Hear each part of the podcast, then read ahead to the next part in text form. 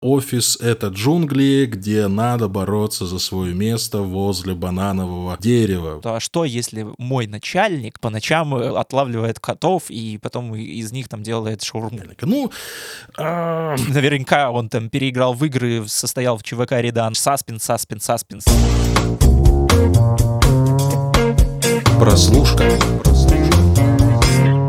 Всем привет, друзья! Это подкаст «Прослушка от онлайнера», его ведущие Андрей Марьянов и Антон Коляга. Я бы сказал, вечно молодые и беспрекословенно здоровые. Я думаю, что, в принципе, по моему э, голосу вы уже можете слышать, что где-то я вам точно соврал. Но это дела, знаете, будничные, с этим все в порядке. А сегодня мы обсуждаем э, сериал, который, в общем-то, нас покорил в первую очередь обложкой, потому что называется он «Консультант», и в главной роли там э, ну, можно сказать, уже один из самых крутых, один из самых известных актеров нашего времени, Кристоф Вальц, который играет довольно интересного персонажа.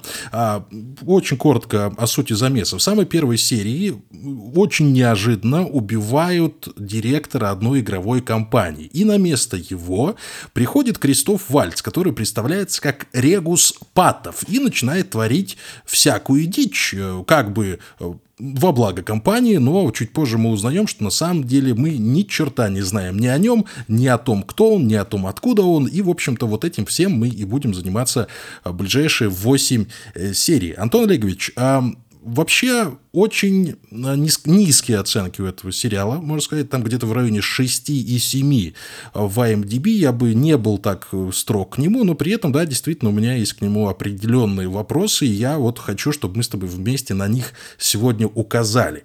Как тебе в двух словах? Да, и сразу надо сказать, что, ребятушки, будут спойлеры. Без спойлеров этот сериал обсуждать невозможно совершенно, поэтому если вы еще не смотрели а, консультанта, лучше сначала посмотрите, потом возвращайтесь к нам в подкаст и, ну, как бы сравните ваши впечатления. Да, Антон Олегович, что у тебя? Я прекрасно понимаю, почему у него могут быть такие низкие рейтинги, но как-то это тот случай, знаешь, когда мне э, вообще на них не хотелось обращать внимание. То есть я как-то за этого консультанта зацепился еще на стадии анонса и трейлера, плюс, опять же, Кристоф Вальц, это вроде как его первая роль вообще в сериалах, в принципе, не только главная и большая.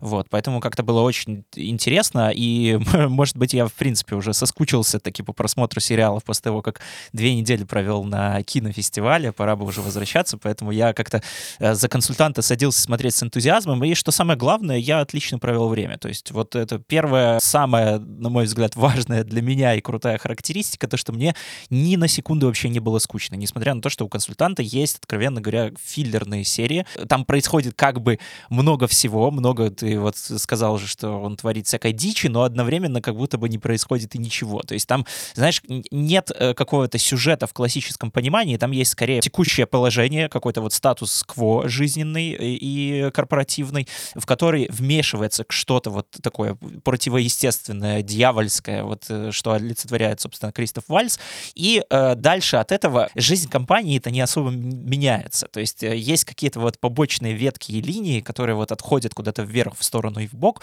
но в целом мы постоянно видим, что люди продолжают точно так же работать в офисе, там нет никакой кровищи, кроме той, что сразу же у нас вылетит из головы э, несчастного гендиректора компании мистера Санга в первые минуты серии.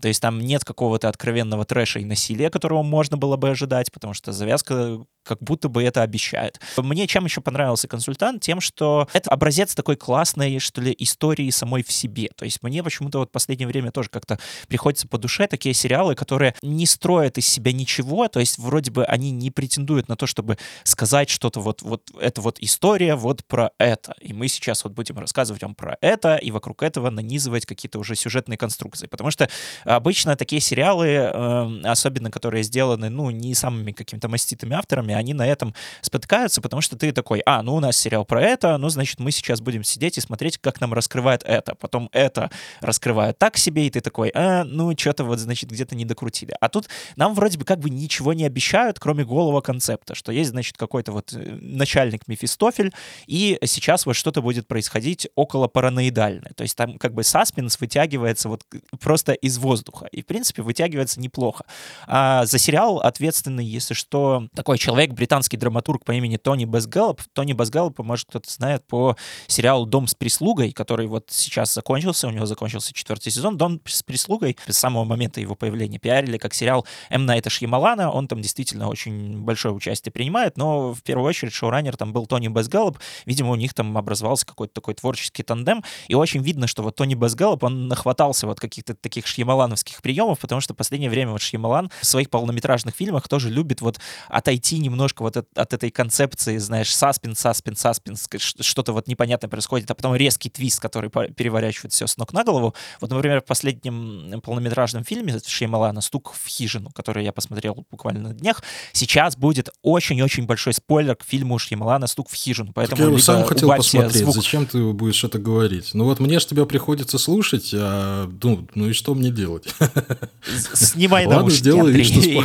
Все вместе с Андреем ну, снимайте наушники или убавляйте звук до минимума. Короче, э, в общем, я тогда аккуратненько так скажу, что это немного не такой фильм Шьямалана, к которым все привыкли. То есть э, там есть основная... То есть не шестое чувство. Да, там есть да? основная составляющая, но там как бы нет такого твиста в классическом понимании. То есть в классическом шьямалановском понимании, когда вот, значит, это у нас параллельная вселенная, это какой-то эксперимент, это какие-то камеры, так и здесь то же самое. Как бы сериал работает точно так же. У нас э, честная завязка и честная концовка, которая основана вот на этой завязке. То есть в конце не окажется, что там Кристоф Вальц — это какой-нибудь действительно дьявол из предводней или какой-то человек, который просто проводит эксперимент, и даже... Ну, ну и четкого ответа да, нам и тоже четкого не дают, ответа понимаешь? на то, человек ли он вообще и откуда он взялся, нам тоже не дают. Э, в принципе, это прикольно. То есть какая-то вот такая аккуратная притчивость, это, это очень хорошо.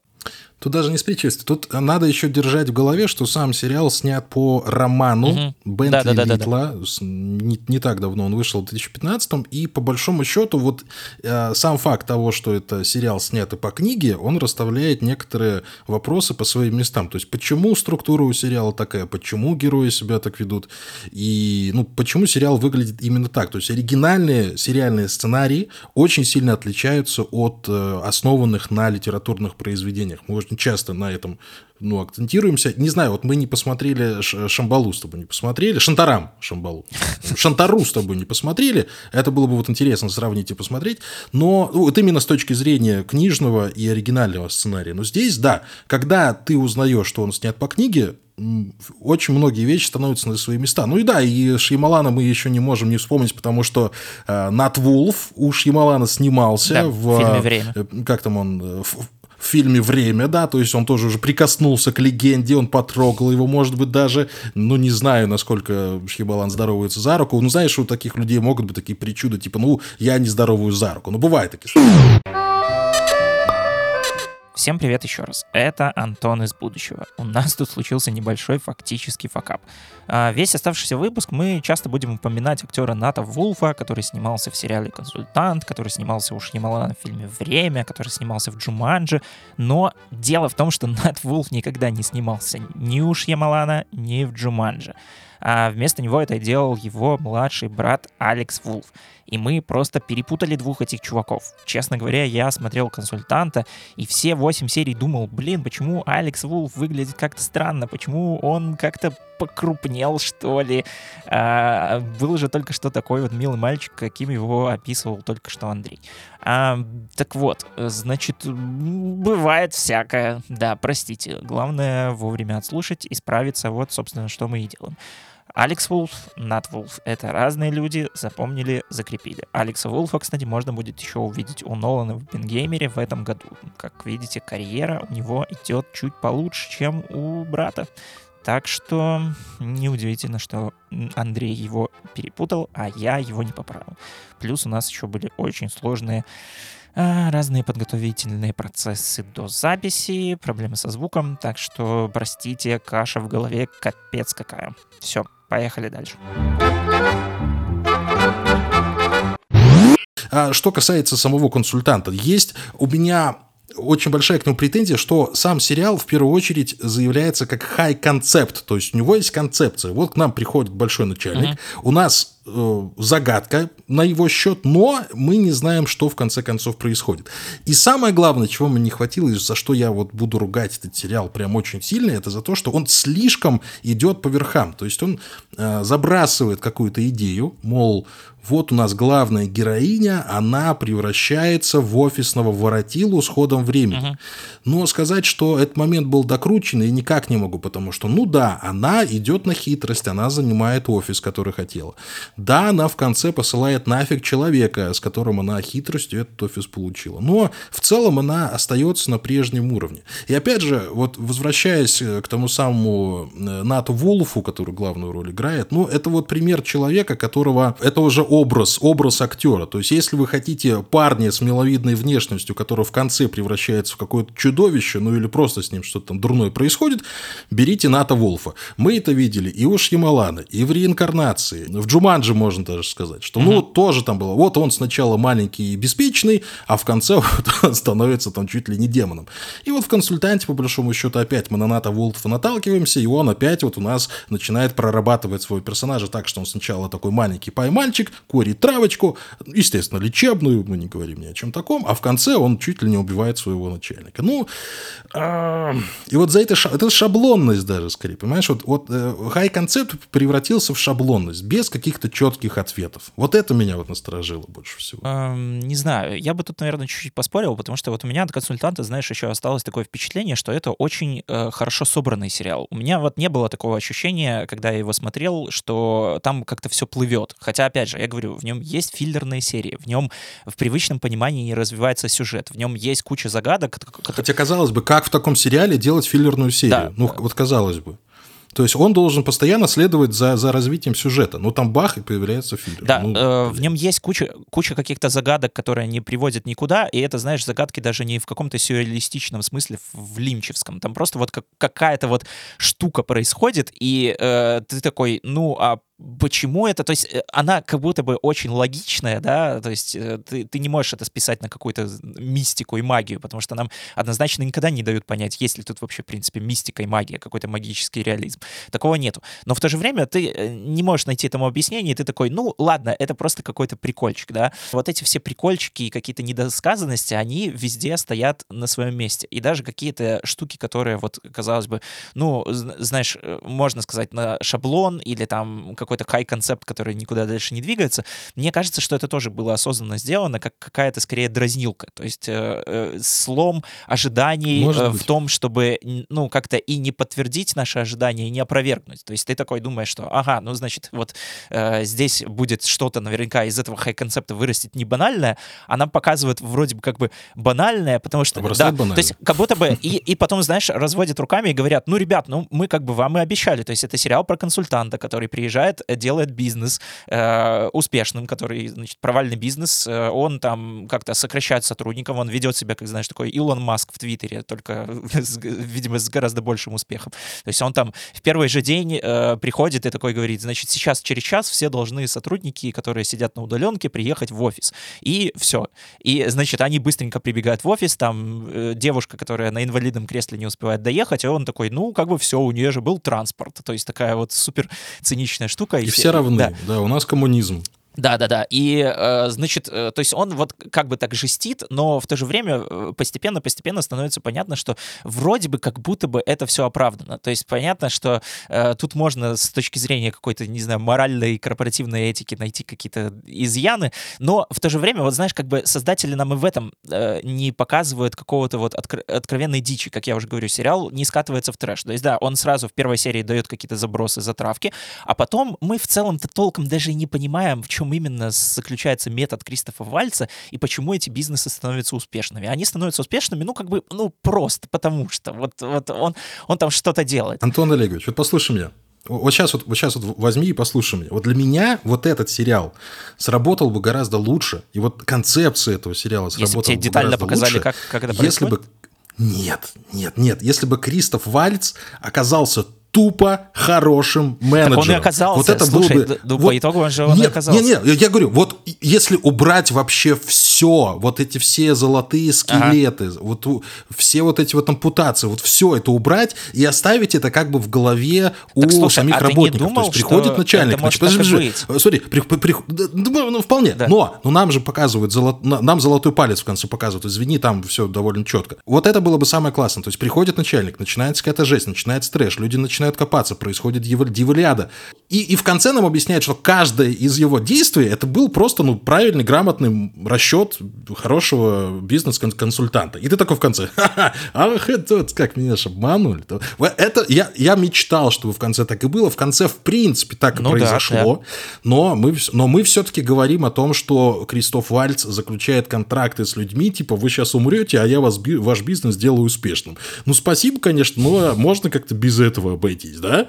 Ну, извините, пожалуйста. Ну вот есть настолько прикольная завязка, которая может превратиться ну, в, в уморительное, просто в гомерически смешное нечто, uh-huh. э, которое все-таки остается где-то где в чистилище. Потому что мы так и не понимаем, это дьявол Кристоф Вальц или это царь Мидас или это просто лепрекон какой-то. И, то есть, ну, нам не дают четких ответов, и мы не можем понять. Может быть, это действительно было чем-то э, в наркотической голове у главных героев. Ну, вот не хватает какого-то вот четкого понимания того, кто все-таки Кристоф Вальц. Ну, чтобы нам хотя бы намекнули, что да, возможно, он дьявол, возможно, он царь Мидас, но и он в конце уходит за дверь. А так нам, по сути, да, э, губами главной героини проговорили, что ну да, он просто хороший менеджер, но у него странные, конечно, методы, но вот как-то так. Ну, и вот чуть, вот, вот буквально вот мелочи не хватило, чтобы я сказал, а так завернули, да. Ну, я понимаю, да. Э, то есть, возможно, здесь э, сериал как будто бы э, он слишком как-то четко и конкретно уходит то, что все, что происходит вот такого странного с Кристофом Вальцем и, соответственно, уже дальше с героями, оно происходит в заправду. То есть здесь как будто бы, если уже вот действительно прикидывать вот этот вот концепт, а что, если это вот в какой-то понакурке в голове у Ната Вульфа, и на самом деле и Золотого Пальца никакого не было, и все это какая-то, знаешь, теория заговора, как в фильме под Сильвер Лейк или там в каком-нибудь Малхолланд Драйве, когда герои, ну там непонятно, что кто себе напридумывал, навоображал. А, сон, сон собаки. Да, то есть, то есть есть, в принципе, такой вот хай-концепт, э, э, как будто бы даже вот, э, который можно вот применить э, в реальной жизни, какой-то разгон. Вот представить, что а что, если мой начальник, он там, значит, по ночам э, ходит и, не знаю, отлавливает котов, и потом из них там делает шаурму, не знаю, вот что-нибудь в этом духе. То есть как будто бы вот можно в целом применить это к какому-нибудь вот реальному боссу и дальше вот раскручивать и раскручивать и раскручивать в своей голове и сойти настолько с ума, что поверить, то есть искать какие-то зацепки. Но в целом у нас как бы начинается сериал с того, что Кристоф Вальц, он, он сразу же странный. То есть тут нет такого, что, знаешь, просто да, приезжает обычный да. вроде бы начальник, но главные герои как-то этим, этим недовольны, и они как-то уже какие-то свои личные представления и свои личные паранойи и какие-то свои личные амбиции отношению к этой компании переносят уже вот на его какой-то образ такой странноватенький, но не до конца. Но тут такого нет, да, Кристоф Вальц, он у нас однозначно, ну вот какой-то вот непонятный мужик. Но, э, знаешь, вот в то же время вот э, мне как-то, наверное, было с этим нормально, потому что я скорее, э, опять же, садился э, смотреть консультанта с ожиданием того, что как раз-таки э, у нас и будет какая-то сатира на корпоративную культуру, вот что-то в этом духе, что Кристоф Вальц действительно будет сидеть в офисе и кошмарить каждого сотрудника, то есть он будет докапываться до какого-нибудь там ботаника, потом до вот этого, до вот этого, до вот этого, и потом, знаешь, как будто бы это все вот будет завернуто в какую-то оболочку того, что вот, смотрите, как офисные сотрудники готовы на все ради того, чтобы получить свое место, они вот прогибаются под какого-то босса, а он действительно там успешный менеджер, или он такой, знаешь, как вот э, этот, эм, господи, почему-то у нас в каждом выпуске всплывает Джейки и Симмонс из содержимости, но вот хочется тоже приводить вот такой пример, что как будто бы он через какое-то унижение, боль, страдания и жесточайший абьюз заставляет людей приходить к успеху. И это все какая-то вот про что-то про карьеризм и про капитализм опять. Но нет, у нас здесь такого нет. То есть я ожидал вот этого, этого мне дали совершенно другое, тоже что-то вот прикольное, но не это. И я такой, ну, классно, вы хотя бы сломали мои ожидания в этом. Э, в принципе, мне от этого было интересно. Ну, а, хорошо, может быть, ожидания сломаны, но у нас, опять же, есть такие прямолинейные метафоры, ну, мимо которых убегать совершенно не получается. Опять же, к Нату Вульфу его роли в обновленной Джуманджи. О, да, офис — это джунгли, где надо бороться за свое место возле бананового дерева, понимаешь? Но этот и слишком такой, вгляделся ну, уже. я, да, я вообще про это не подумал, если честно. Так а как там не вглядываться, если они делают игру про джунгли, понимаешь, и потом они начинают друг с другом бороться, да, потом начинают вести вот себя как обезьяны. Да, а, а, а потом вообще буквально появляются люди в масках обезьян, когда вот они э, ювелирный магазин грабят и кричат по обезьяне, потому что, ну, угу.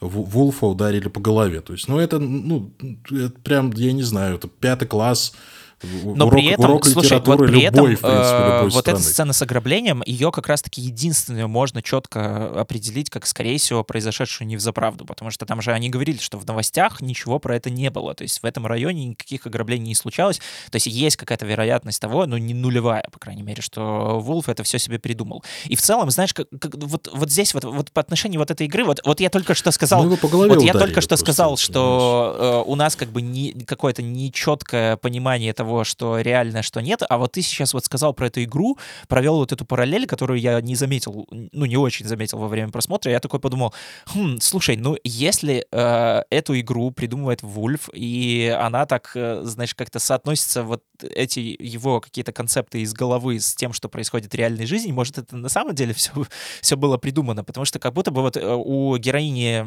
Британи О'Грейди, которая девушка из первого сезона «Белого лотоса», подруга Сидни Суини, наверняка ее многие помнят, помнит. Здесь у нее тоже такая ну, довольно прикольная так большая вот роль. где я ее видел. Господи, да, Антон, да, да. я ее вообще не узнал. Вот я клянусь тебе, вот, вот те крест.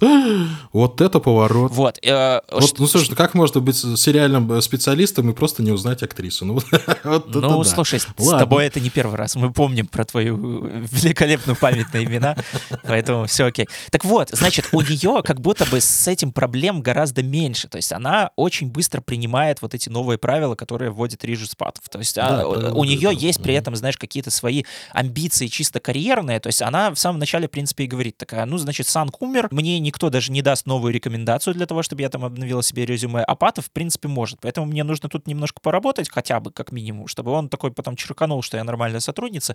Э, вот и все. Э, то есть она там как бы даже с самого, самого начала она говорит, что, значит, она там называет себя творческой партнершей, как-то так, или творческим связным, там, да, creative да. liaison ее называют сериале, хотя на самом деле по, фа- но, по но факту это совершенно она... От, отсутствующая Да, да, да, она по факту обычная секретарша, но при этом у нее вот есть какие-то внутренние амбиции. А Нат Вульф, он такой чисто вот творческий чувак, то есть э, он чувствует себя как-то недооцененным, недореализованным, потому что он вроде бы как э, обычный программист, который вот сидит там где-то на галерах и печатает эти игры для мистера Санга, которого все считают гением, а вот на самом деле он такой думает, что неоцененный гений — это я. И, в принципе, в его каком-то воспаленном творческом мозгу, который явно перешил большой шок из-за того, что вот, значит, неожиданно какой-то школьник из... Э, наверняка он там переиграл в игры, состоял в ЧВК Редан и все такое, убивает его начальника, и он такой, значит, О! и, и загорается вот этой вот какой-то идеей, чтобы, значит, прийти э, к своей реализации через вот какие-то вот свои странные такие фантазии. А тут еще и вот какой-то Кристоф Вальц приходит, который как-то вот улыбается странно, э, по ступенькам не может подняться и, значит, проводит ночью все время в офисе. И он к нему симпатией да. проникается в, в конечном итоге. Ну, по, по крайней мере, в тот момент, когда он одобряет ему игру. Да, поэтому да. как бы очень удобно подогнать какие-то свои вот эти амбиции и фантазии вот под то, то, что происходит. И в конце, ну да, золотой палец был, но, но а был ли палец? Значит, тут как бы тоже уже можно а был, а был ли пальчик? Да, да, да, да. Дорогой, слушай, это самое, э, еще к вопросу о брошенных линиях. Ну, вот смотри, э, нам сказали, что игра, которую они написали и выпустили, вызывает у людей приступы гнева неконтроли... неконтролируемого. Угу. Чего ты ждешь от кино или от сериала, Э, в которой заявляет такие вещи. Ну, что рано или поздно произойдет какой-то бунт, какой-то устрой-дестрой, mm-hmm. да? Но в итоге все заканчивается тем, что Волф опять же бьет рукой по стеклу. Ох ты, елы-палы. Я ждал Джуманджи вот эти... А, слушай, Джуманджи сегодня просто красной нитью через наш подкаст проходит. Но я думаю, в те, кто смотрел фильм 95-го года, понимают, Короче, о чем говорю. Да, Джеки такие. Симмонс, Джуманджи, Шьямалан. Делаем сегодня так.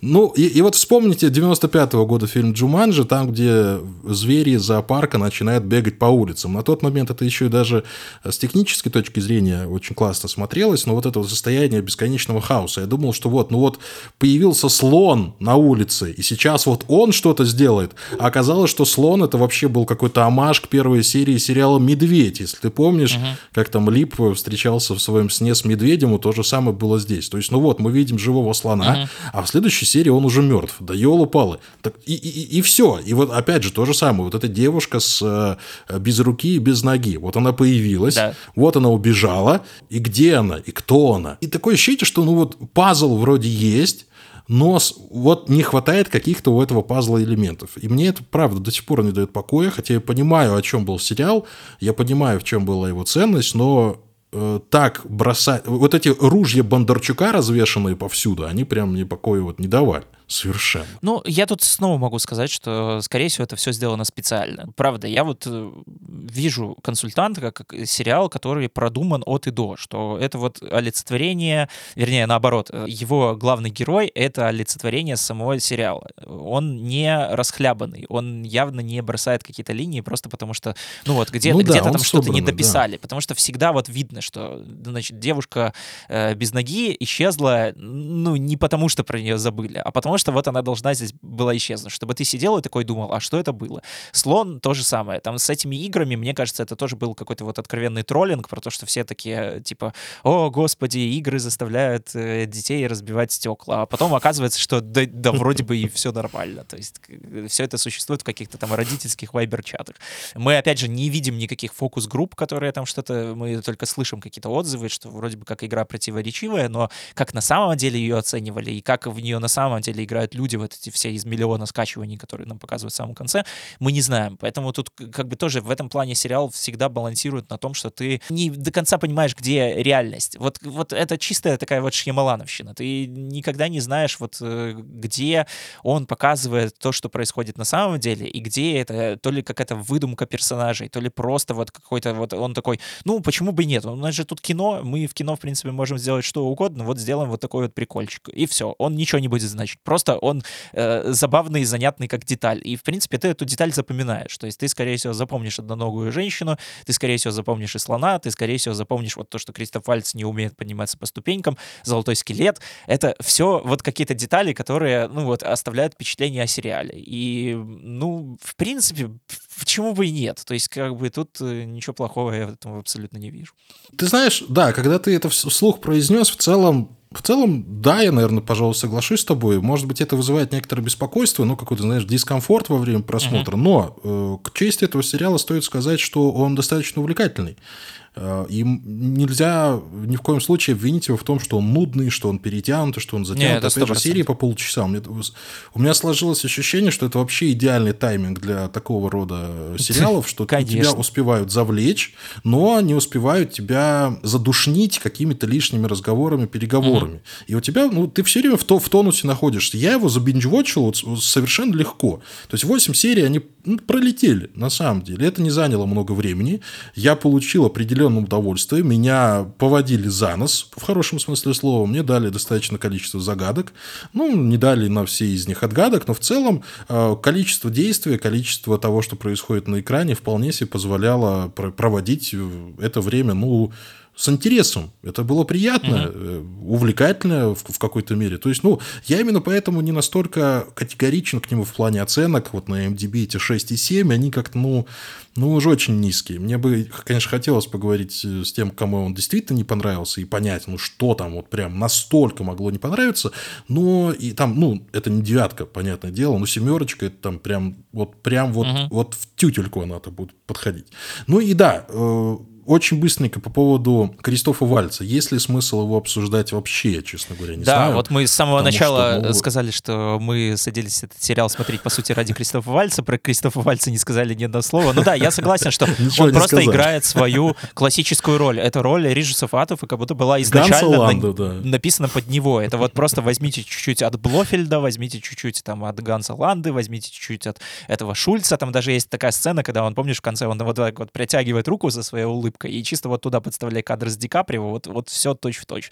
Ну, да, то есть да, это да, вот да. Кристоф Вальц классический, обыкновенный в своей естественной среде. Тут, ну... Если, если вы любите Кристофа Вальца вот в, в том, в, во всех его проявлениях, он доставит вам массу удовольствия, потому что у меня такое ощущение, что ну, ему действительно понравилось сниматься в этом сериале, он там прям смаковал некоторые моменты. Да, да, да. Это, это надо видеть, это сложно показать. Да даже моменты, когда он плохо поднимался по лестнице, это, знаешь, такое ощущение было, что он а, вот сейчас в театральной школе показывает вот этим вот детям, вот этим вот студентикам молодым, как надо не уметь подниматься по лестнице. Такая, смотри, такая, а, о, а, да, да, да. о. Все таки да подожди, Крестов, Крестов, что с вами случилось? Да я играю, это моя игра, и ты выигрываешь. Да, это было... Ну, это, это правда какая-то, ну, вот классическая актерская школа, которая, ну, не, не позволяет тебе от нее оторваться. И плюс к этому мы все знаем, что у Кристофа Вальца а, огромные способности к э, изучению языков. А на этом играли, играл и Тарантино, опять же, в «Бесславных ублюдках», когда Кристоф говорил по-французски и по-итальянски. Uh-huh. В этот раз к нам добавился еще и корейский. То есть Кристоф Вальц может еще и по-корейски произносить фразы.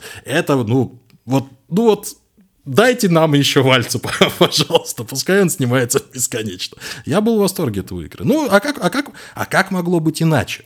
Я вот на самом деле очень плохо помню его роль в «Резне» э, Полански, но может быть, она как-то не так сильно Но там она просто не такая типичная вальцевская. То есть, э, вообще, вы знаешь, про Кристофа Вальца я бы сказал, что он один из тех редких актеров, которым вот, ну, вот на нем настолько сидит его вот это вот амплуа, вот он просто вот Кристоф Вальц. Mm-hmm. То есть, э, про других актеров ты можешь сказать, что, ну, блин, он постоянно вот играет одно и то же. Он все время с одним и тем же выражением лица, он там какую бы роль на себя не примерил, он там э, будет просто привносить туда себя, и ты такой, ну, я вот вижу его. Вот... Райан Рейнольдс Рейнольдс у нас вот из Да, Райан Рейнольдс. Я часто слышу про Мартина Фримана, что он вот с, с одним и тем же лицом все время ходит и каждый раз играет одного Мартина Фримана. И как, как будто бы это должно... Вот э, такая характеристика актеру не очень идет вот в привычном каком-то понимании, что, значит, это, это должно как зрителю доставлять неудовольствие, потому что, ну, зачем мне смотреть вот очередной фильм с этим чуваком, если я его, уже его видел в другом фильме? Ну, да, так в, в этом заключается, собственно, актерская работа. Да, у Кристофа Вальца... А у Кристофа Вальца такое ощущение, что, что он хочет и переиграть играть свою роль, за которую уже получил Оскар, еще раз так, чтобы получить за нее еще раз да, Оскар. Да. И это удивительное зрелище. Это, ну, такое ощущение, что его все время не хватает. Да, и вот он, с одной стороны, в этих ролях действительно появляется довольно часто, но в то же время у него, опять же, вот эти оба Оскара, они же за второй план. То есть э, за второй план, причем довольно такой, ну, классический, серьезный второй план. Что Шульц в Джанго освобожденном, что этот э, Гансланда, они появляются, ну, очень так дозированно. То есть все, в принципе, понимают то, что с Кристофом Вальцем э, все его любят, но с ним нельзя переборщить, да, и вот здесь вот тоже, как бы, мне кажется, серии по 30 минут, они обусловлены тем, что, ну, значит, вот, вот это ровно столько Кристофа Вальца, сколько нам нужно принимать э, в день, там, по 30 минут Кристофа Вальца раз в час, и все. Слушай, и этого достаточно. Ну, соверш... совершенно в этом же духе, судя по всему, подошли создатели сериала «Репетиция», в котором Вальс, Вальс появился, по-моему, там секунд на 30 или на 40. Так это постановка была. Это постановка его... была. Да, постановка, да. да. Постановка, да, совершенно верно. Поэтому, ребятушки, подытоживая, э, сериал «Консультант» хорош, достаточно хорош для того, чтобы провести с ним определенное время. Это небольшое время, это не стоит каких-то трудозатрат и человека часов, а удовольствие от него получить элементарно. Он достаточно загадочен, он достаточно э, складно сделан, он умеет держать интригу, немного, опять же, водить за нос, и он показывает нам Кристофа Вальца, которого мы очень сильно любим, которого мы боимся, когда смотрим на него на экране, но при этом хотим видеть его дальше и дальше и дальше. Там есть шокирующие сцены, безусловно, это я к вопросу о видео с камеры наблюдения, меня прям э, немного перекосило. Но в остальном если вы фанат вот такого рода э, триллеров, душещипательных и хитро закрученных, вперед смотреть, не делайте на него большую ставку, но и при этом наслаждайтесь, получаете удовольствие. Этот сериал, в принципе, угу. способен на это. Да, э, вот чисто ради какого-то развлечения, ничего вроде бы не обещающего, но в, в то же время дающего очень много, этот сериал работает просто замечательно. Он, опять же, э, делает большую ставку на то, что ты, ну вот, никогда не знаешь, что от него ожидать, и, а то, что ты ожидаешь, скорее всего, не, не сбудется в лучшем смысле. То есть вот не том... Опять же, здесь очень много каких-то деталей странных. Здесь, и, вот да, тут это вроде бы как даже какой-то жанр, э, то ли триллер, тут триллер без триллера, но в то же время и вместо этого он тебе дает что-то совершенно новое. Тут вроде бы как бы черная комедия, но откровенно каких-то вот черно-комедийных таких вот классических, не знаю, трешового какого-то слэпстика здесь не найдешь, но здесь юмор произрастает из того, что ты не понимаешь, есть ли тут вообще юмор. И вот опять же, даже вот какой-то триллер и напряжение, и саспенс, ты, оно происходит из того, что ты такой, а здесь есть ли вообще вот это напряжение? А здесь есть ли саспенс, здесь есть ли юмор, здесь есть какая-то драма, здесь есть какая-то корпоративная сатира. Ты не знаешь, есть оно или нет, и, э, и из этого как бы оно и рождается. То есть как бы ты, в принципе, здесь сериал э, строит на том, что вот да, он делает вот это вот все из воздуха, но делает же. Поэтому как бы, ну, у меня лично к нему вообще крайне мало претензий. Возможно, опять же, к тому, что здесь есть какие-то филлерные серии, он может быть э, где-то вот чуть-чуть, еще бы чуть-чуть, и он бы был совсем уже какой-то вот вещью в себе, когда, ну, я был бы готов про него сказать, что, ну, я, значит, посмотрел, и это что-то вот ни о чем. Наверное, если бы вот здесь были серии угу. по часу, я бы, наверное, сказал, что, ну, как-то да, слишком да, да, да. много пустого пространства. Здесь вот ровно пустого пространства столько, сколько нужно, поэтому, ну, рекомендовать я его могу смело. Опять же, да, вот все правильно, не возлагайте на него какие-то большие надежды, но, собственно, по рейтингам, я думаю, вы уже понимаете, что тут как бы лотерея немножко, да, то есть 50 на 50 примерно вот ровненько. Э, поэтому, да. Но мы в эту лотерею дела... выиграли, тем не менее. Да, мы в эту лотерею вроде как выиграли. Все. Да, ребяточки, спасибо вам большое. Странный у нас получился подкаст по техническим причинам, но не будем о них э, говорить. Я очень рад, что мы наконец-то его записали. Это нам дорогого стоило. Э, тем, и, и, именно поэтому и тем более мы хотим, чтобы вы продолжали нас слушать как можно чаще, ставили нам лайки, писали нам комментарии, хорошие, плохие, нам совершенно без разницы, мы прислушиваемся ко всему. А мы с вами услышимся на следующей неделе. Меня зовут Андрей Марьянов. Вместе со мной, как всегда, Антон Коляга. Это подкаст «Прослушка» от онлайнера. И до встречи на следующей неделе. Да, и ищите нас, конечно же, везде. Apple Podcast, Google Podcast, Яндекс Музыка, Spotify, если вы живете не в России, не в Беларуси, или у вас там VPN как-нибудь настроен интересненько. В общем, на всех платформах, где можно слушать подкасты, мы обязательно есть. Э, ставьте звездочки, ставьте отзывы, потому что мы работаем для того, чтобы корпорация продолжала работать. Да-да-да. Мы заложники корпоративной культуры. У нас есть начальники, несмотря на то, что мы сами себе начальники. Андрей мой злобный начальник, я злобный начальник Андрея.